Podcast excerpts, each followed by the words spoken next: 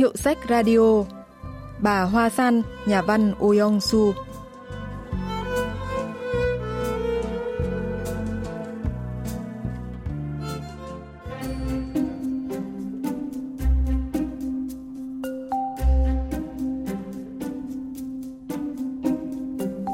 Một ngày đầu tháng 3, hoàng hôn dần buông. Cơn mưa phùn lấm tấm là thời điểm thích hợp cho hoa lá đâm chồi. Nhưng bà Hoa San thì chỉ thấy lạnh lẽo.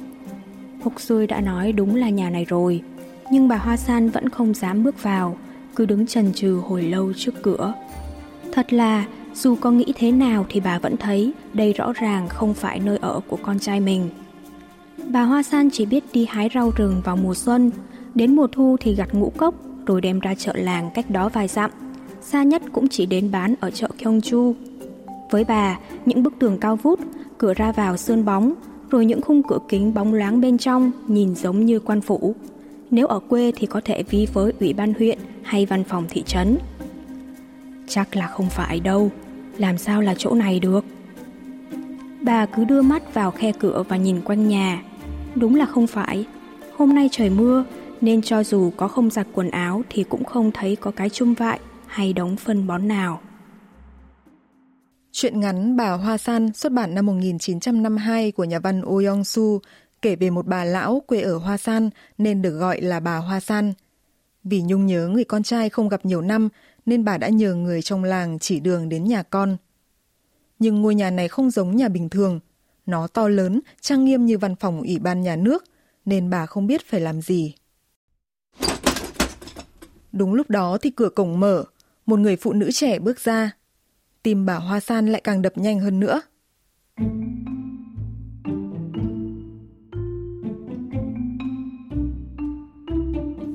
Không thể nào. Cô con dâu út mà bà tin tưởng, thứ nhất không có cái đầu xù lên như lông chó bị xém lửa như thế. Cũng không đời nào lại mặc chiếc áo sơ mi của nam giới rộng thùng thình, rồi thản nhiên đi ra ngoài đường như thế. Nhưng thật ra bà Hoa San chưa từng được gặp mặt con dâu út. Bà chỉ tự tưởng tượng ra hình ảnh con dâu trong suốt 4 năm qua. Những hình ảnh tưởng tượng đó dường như đã in sâu vào tâm trí của bà Hoa San, khiến bà cứ nghĩ nó là thật. Có đợt, con dâu của ông bác sĩ Kim về làng. Cô ấy có vẻ đẹp dịu dàng như tiểu thư, mặc áo cho co đi trắng, váy hàn bốc màu ngọc lam, đi tất bo son trong đôi hài cao su màu ngọc bích, trông như lớp nhân được vỏ bánh gạo sông Pion bao quanh, và cầm một chiếc túi sách nhỏ.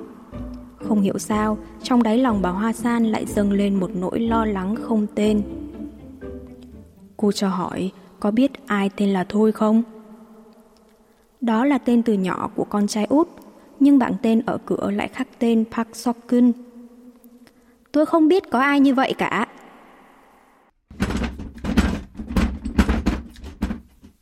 Cửa ngoài chưa đóng nên chắc hẳn cô ta đang cảnh giác với bà Hoa San đang đứng ngoài. Bà cũng đoán được. Tôi không biết ai ở đây tên là Thôi cả. Cô nói xong còn liếc xéo bà liên tục. Bà đành đi ra phía ngoài ngõ. Nhìn thái độ xem, chắc cô ta tưởng mình rình mò ăn trộm. Nghĩ mà tức về thái độ của cô gái trẻ kia. Bà Hoa San đi ra đường lớn, những mong có thể gặp mặt con trai. Đúng lúc đó thì anh ta đang đi tới. Bà vui mừng chỉ trực trào nước mắt, nhưng con trai không nhận ra bà, cứ thế đi thẳng. Này, là mẹ đây này! Ơ, sao mẹ lại ở đây? Tôi nhớ anh nên mới lên thăm. Mẹ đi vào đây. Người con trai ngập ngừng một lát rồi dẫn bà đi về phía ngôi nhà lúc nãy. Trong lúc bà lấy rẻ lau chân, người con trai lấy một đôi dép cao su cũ rồi vứt luôn đôi giày rơm của bà Hoa San vào thùng rác.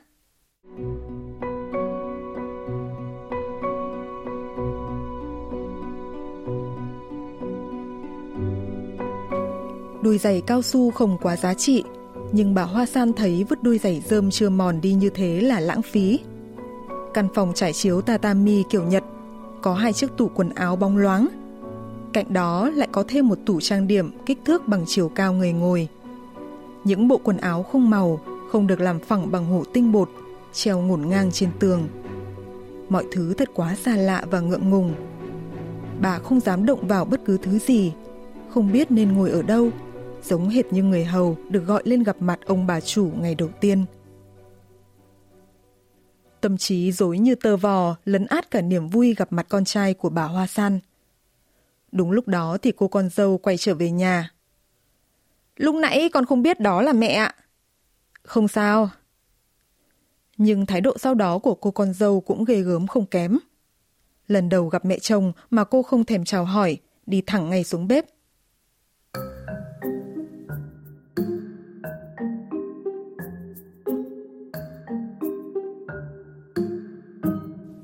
Bữa tối được dọn lên, bà Hoa San giật mình. Đây là bàn ăn mà với bà chỉ có ở những dịp lễ Tết như Trung Thu mà thôi. Nghĩ thế nào bà vẫn thấy sót. Con cá bơn rán đáng lẽ bỏ thêm rau cải phơi khô rồi ninh lên là sẽ được một nồi canh đậm đà. Cánh đàn ông dù có giỏi kiếm tiền đến đâu nhưng cứ ăn uống kiểu này thì cũng miệng ăn núi lở. Nghĩ đến đây, bà Hoa San thấy chẳng thiết ăn uống gì nữa. Đã vậy, bà Hoa San còn bức xúc hơn khi thấy bát cơm đã nhỏ rồi, mà cơm sới lại ít. Ôi giời, bát gì mà nhỏ thế? Ăn vậy thì làm sao mà có sức? Nói vậy rồi, bà sẽ bớt cơm từ bát mình vào bát cho con trai. Nhưng anh đùng đùng nổi giận. Sao mẹ lại làm vậy? Phiền quá cơ. Con trai lại sẽ phần cơm bà vừa san cho. Bà Hoa San thấy tủi thân vô cùng. Giữa mẹ con với nhau thì sao lại câu nệ cơm này cơm kia. Bà cố mãi mới nút trôi miếng cơm. À, mẹ quên mất. Bà kéo cái túi lại rồi bắt đầu mở ra. Con ăn đi, đây là bánh làm từ quả sồi đấy. Ngày xưa con thích ăn bánh này nên mẹ làm đem lên đây.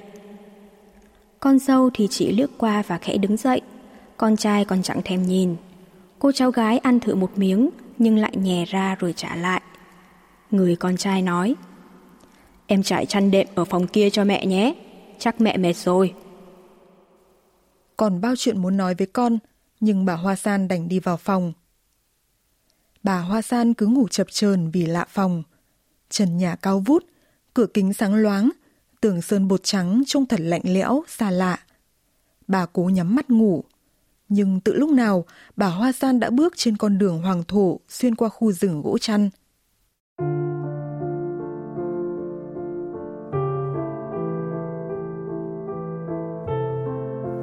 Đây là ngôi nhà mái lá cũ kỹ, thóc phơi đầy trước sân. Vách đất chi chít vết màu dẹp như lá tre. Trong gian phòng nồng nặc bánh đậu tương đang phơi dậy mùi. Những đứa cháu đang cởi chuồng mà nằm ngủ ngon lành. Con trai lớn đang đan dép, bên cạnh là bát nước ngại cứu. Con dâu thì đang vá quần áo rách bằng đôi tay thon gầy. Bà Hoa San chỉ muốn trở về nhà ngay lập tức. Bà chỉ muốn xoa lưng con trai đỡ ho rồi trụm đầu gối mà khóc lóc cho thỏa cùng con dâu. Bà Hoa San thấy xa lạ, trống vắng trong gian phòng của người con trai út. Nhà phê bình văn học Chon Soo-young phân tích.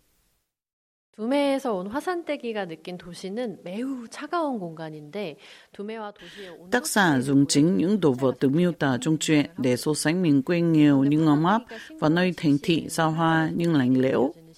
Đôi giày giom bà đi có hơi ấm bàn tay người đàn, còn đôi giày cao su con trai út đưa cho là sản phẩm làm từ máy móc công xưởng. Ngôi nhà ở quê là nhà tốt sưởi nền ôn đôi, khác với nhà con trai út cháy chiều kiểu nhật nhưng lành lẽo. Bánh xôi từ quả đổ bạ từ tay làm, chứa từng tình mẫu tử, nhưng rồi con trai lại vứt đi Nhà văn không chỉ đơn thuần đưa ra hai không gian vùng quê và phố thị mà còn cho thấy rõ tâm tư tình cảm của nhân vật chính thông qua những lời văn miêu tả giàu cảm xúc và vô cùng sinh động. 그치지 않고 감각적인 표현과 묘사를 통해서 독자에게 좀 더 실감나게 전달을 하고 있습니다. Dù mình có nhếch nhác thế nào nhưng cũng là mẹ chồng. Vậy mà con dâu chưa được câu chào tử tế. Mọi người trong làng thì đều nói rằng mình có con trai út kiếm được nhiều tiền, còn con dâu thì đỏm dáng. Ấy thế mà mình chỉ thấy thật giả tạo và chua chát. Bà Hoa San trằn trọc mãi không ngủ được, thấy bụng dạ không tiêu nên bà tìm nhà vệ sinh. Bà gión rén đi về phía nhà bếp.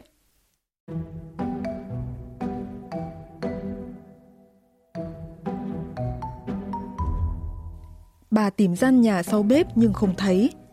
Đi quanh nhà hai lần nhưng vẫn không thấy nhà vệ sinh đâu. Bà không thể tưởng tượng được lại có nhà không có gian sau. Vì gấp quá nên bà đành đi ngoài cạnh bức tường rào. Nhẹ người quá. Bà quay trở về phòng, nghĩ bụng mai sẽ quay trở lại dọn dẹp vì lát đi vội quá. Bang Min Ho, giáo sư khoa ngữ văn trường Đại học Seoul, giải thích về việc bà Hoa San không tìm thấy gian sau ở nhà con trai út. 적산가옥이라고 표현이 돼 있어요. 일제 시대 때 Nhà của con trai Úc là nhà xây theo kiểu người Nhật sống trong thời kỳ đô hộ rồi sau đó bỏ lại. Trong khi nhà truyền thống Hanok của Hàn Quốc đặt nhà vệ sinh ở gian ngoài sau nhà, thì nhà kiểu Nhật lại để nhà vệ sinh bên trong nhà. Vì thế nên bà Hoa San sau một hồi loay hoay tìm kiếm không thấy, đã phải đi vệ sinh cạnh bức tường rào. 담벼락 밑에 볼일을 보는 이런 참 웃지 못할 상황인데 Sáng sớm hôm sau, bà Hoa San sợ vợ chồng con trai dậy nên khẽ khàng đi ra chỗ mình đi vệ sinh tối qua. Chỗ bà đi vệ sinh không ngờ là một cái máng làm bằng bột đá, dẫn sang nhà phía trước. Buổi sáng bà tìm lại một lần thì đúng là không có gian sau. Bà mang xô nước và chổi ở trong bếp ra để dọn dẹp.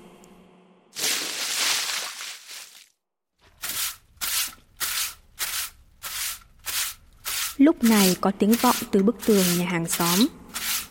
Mụ già nào mà ỉa thối inh ỏi lên thế này, chẳng ra thể thống gì cả. Bà Hoa San có thể nghe mọi lời mặt sát, chịu mọi thứ nhục nhã, nhưng bà chỉ lo gia đình con trai nghe thấy.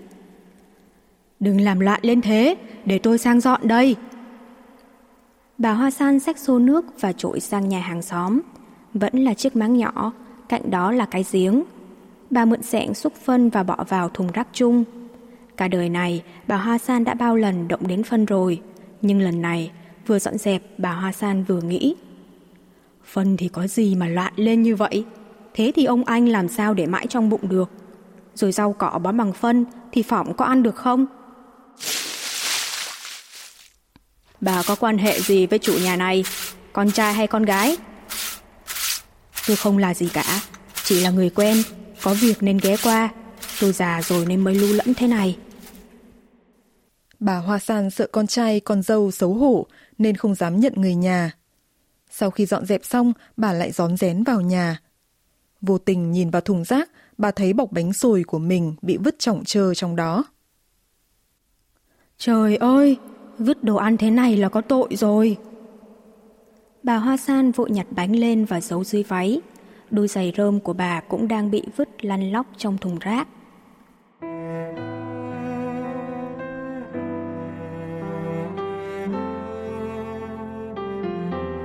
Bất giác, khuôn mặt những đứa cháu ở quê cứ hiện ra trước mắt bà Hoa San. Chúng lao vào khi thấy bà làm bánh từ quả sồi, suýt xoa hít hà nên bị bà ký đầu cho và khóc lóc ỉ ôi với khuôn mặt bẹp rúm. Nước mắt chảy ràn ruộng trên gương mặt bà Hoa San. Khi mặt trời mới mọc được một nửa, bà Hoa San đã đeo cái bọc cũ, đi đôi giày rơm của hôm qua và rảo bước nhanh về phía đường quốc lộ Gyeongju. Nhà phê bình văn học Chon Soyoung phân tích về thông điệp cuối truyện. 오영수는 일평생 자신이 나고 자란 시골의 모습을 작품에 그려내기 위해 노력했던 Oyoung-su là một nhà văn luôn nỗ lực khắc họa vùng nông thôn mà ông sinh ra và lớn lên trong tác phẩm của mình. Truyện ngắn này được xuất bản vào đầu những năm 1950, sau giải phóng năm 1945, khi nền văn minh vật chất phát triển, tập trung vào các thành phố, dịp mà cuộc sống ở nông thôn và thành phố trở nên rất khác nhau. Oyoung-su cho rằng nơi có giá trị quan trọng hơn chính là nông thôn. Hình ảnh bà cụ Hoa San giờ bước quay trở về nông thôn, không chút vòng vương tiếc nuối đã thể hiện rõ thông điệp mà nhà văn muốn gửi gắm. 화산대기의 모습이 이러한 작가의 메시지를 명확하게 보여주고 있습니다.